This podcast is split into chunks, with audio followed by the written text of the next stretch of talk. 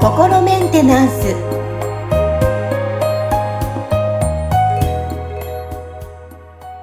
はい皆さんこんにちは心メンテナンス本日もアシスタント三上恵と気候ヒーラーの吉村隆二です。はい吉村さん本日もよろしくお願いしますよろしくお願いします。はい。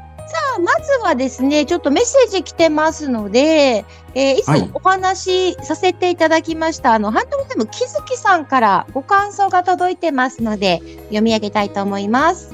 はい。はい。さあ、えー取り上げていただきありがとうございました。吉村先生の説明を聞いて、言葉足らずだったと思い、こういった場で質問する、質問ではなかったと反省しました。えー、うつで言葉を話せなかった時期が数年あって、言葉ではないもので伝えようとするものが人よりも強いから、言葉だけのメールや SNS なども普段苦手なのだと思い、えー大事なことは実際あったり、電話で伝えていこうと思いました。気づきをありがとうございます。えー申し立てについても、今が幸せなのでいいかなと思っています。送った後に決断を求めてしまったことに気がついて、取り上げられないと思っていました。えーそんな内容にも丁寧に答えてくださり、えー痛み入ります。かな？合ってるかな？うん。で、まうんた、差別については、障害については言わなければわからない状態で、普段はそんな対応は受けたことはないのです。医療機関にかかる場合に限り、薬の関係で障害について答えなければならない状態になります。風邪や虫歯などで病院に通ったり、手術も何回かしたとき、とても大切にされてきましたし、今回のような対応が初めてだったのです。故に差別だと思いました。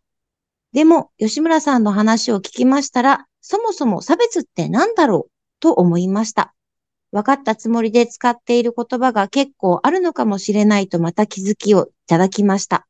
たくさんの気づきをありがとうございました。そして、えーもう一件来てます。続けてですね、えー今うん気づきました。差別を受けた医師はその人だけで、他の方々は優しくしてくださった。そのたくさんの人たちへの感謝に気づくために、えーその失礼な医師が私の前に現れたんだと、えーありがとうございますと、えーご感想のメッセージが来ております。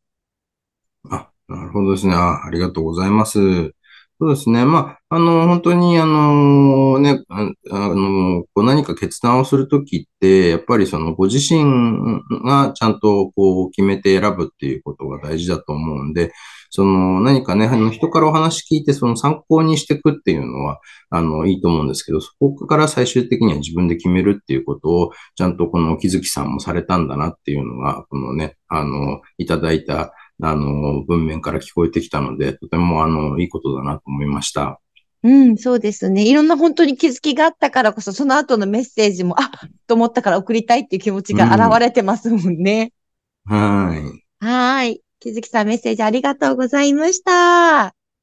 い。さあ、続いてもう一件、匿名さんからですね、えー質問が来ております。えーはいついおせっかいをやってしまう性格なんですけど、ありがたがってもらえる行動と、おせっかいはどう見極めたらよいでしょうか教えてくださいというご質問が来ております。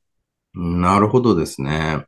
うん。はい。まあ、あのね、なんか、まあ、世話焼きな人たちってね、なんか、まあ、あの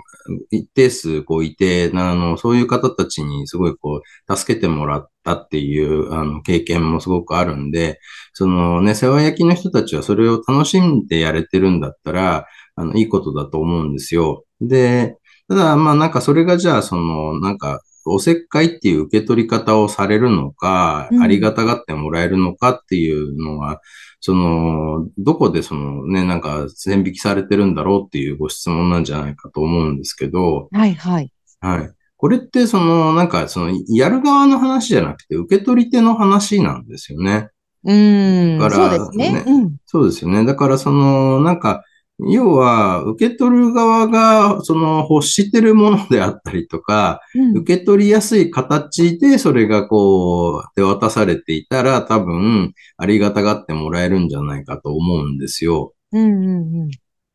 で、だけどそれってその結局ありがたいと思うかどうかっていうのはその受け取り手次第なので、なんかこのね、あのどう、どういうふうにしたらありがたがってもらえるだろうかっていう、なんかその質問の仕方からちょっとやや、そのなんかこう、そこをなんかこう、相手目線じゃなくて自分目線で捉えて、なんかありがたがってもらえる、そのなんかおせっかいの焼き方みたいのを考えてる風に聞こえてくるなと思ったんですね。確かに。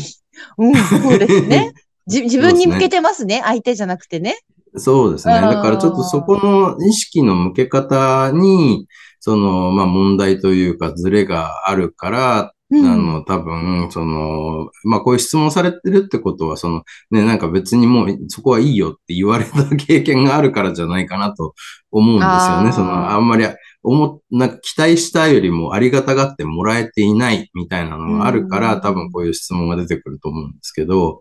そのね、なんか、それって、だから、あの、同じことをやっても多分、それをありがたがって受け取る人と、なんかおせっかいだからもういいですっていう人と出てきちゃうわけですよ。うんだから、それって何をやるかじゃなくて、相手の人が今何を求めてるかっていう話だと思うんですよね。うんで、しかもその、なんか例えば、その、こう、あの、助けてもらうことを、その、なんかこう、喜んで受け取る人と、なんか自分でこうやりたいから、なんかそのね、ちょっとそういう自分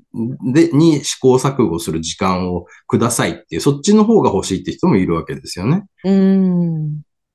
だから、その相手をちゃんと見て、その、その人が、そのなんかこう、ね、助けてもらうことをよを良しとする人なのか、それともなんか自分でやりたい人なのかとか、今この人に必要なものが何なのかとかね、それをこの、その人は本当に今、このタイミングで欲してるのかっていうところっていうのは、その、相手をしっかり見、見てないとわからないことだし、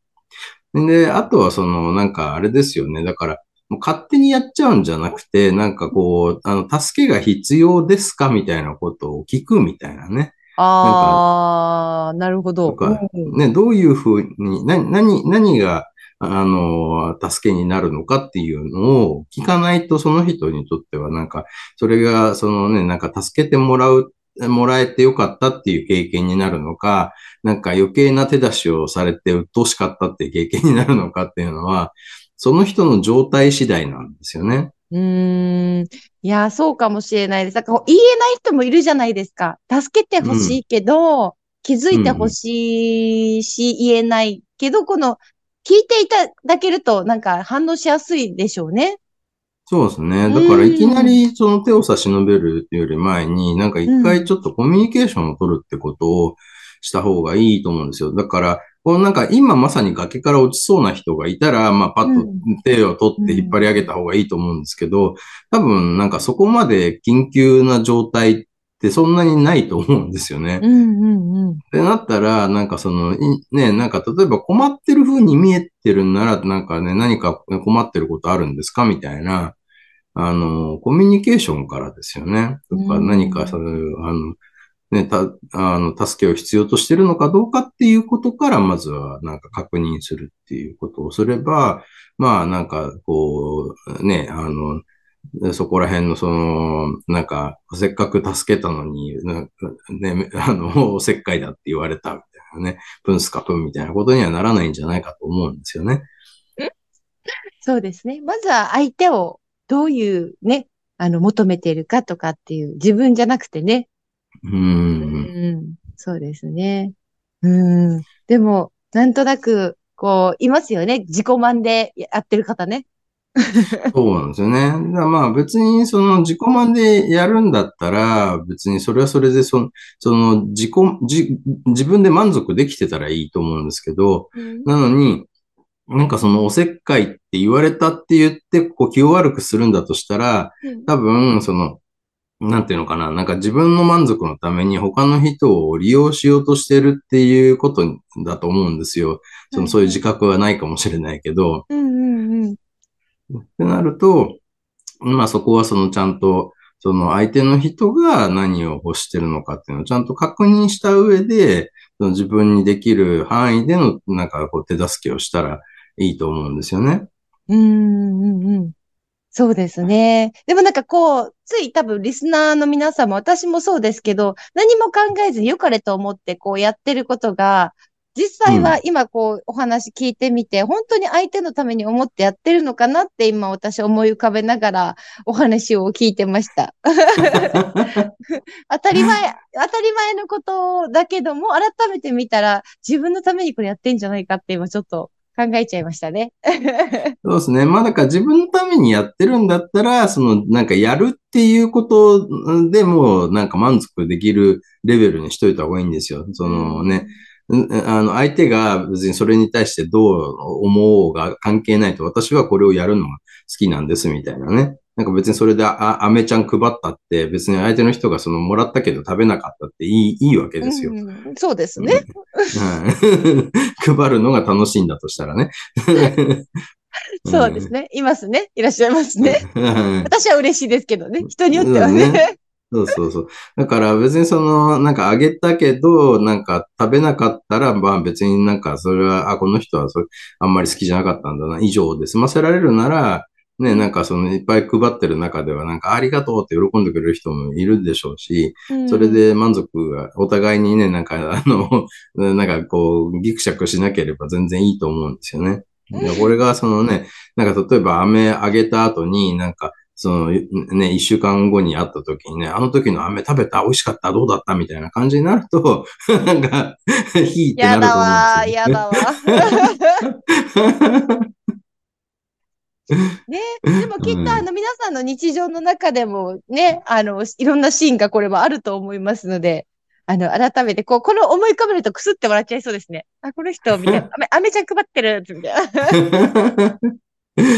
ねえ、いやまあ別にね、だだって本当にその、なんかするときに相手の人がどう思うかっていうのは多分、その、なんか、なんだろうな、まあ結果論に過ぎないんで、僕、例えばそのね、なんか電車、あの、よく使ってた頃とか、その、なんか、あの、電車が終点に着いた時に、ね、あの、席で寝ちゃってて、あのね、みんながわって席、あの、電車降りてるのに、全然起きない人とかいると、たまになんか肩とかトントンと叩いて起こすみたいなことをややってたんですけど、別になんかそれでその人がどう、その、どういうリアクション取るかとかってあんま関係ないですよね。なんかそのね。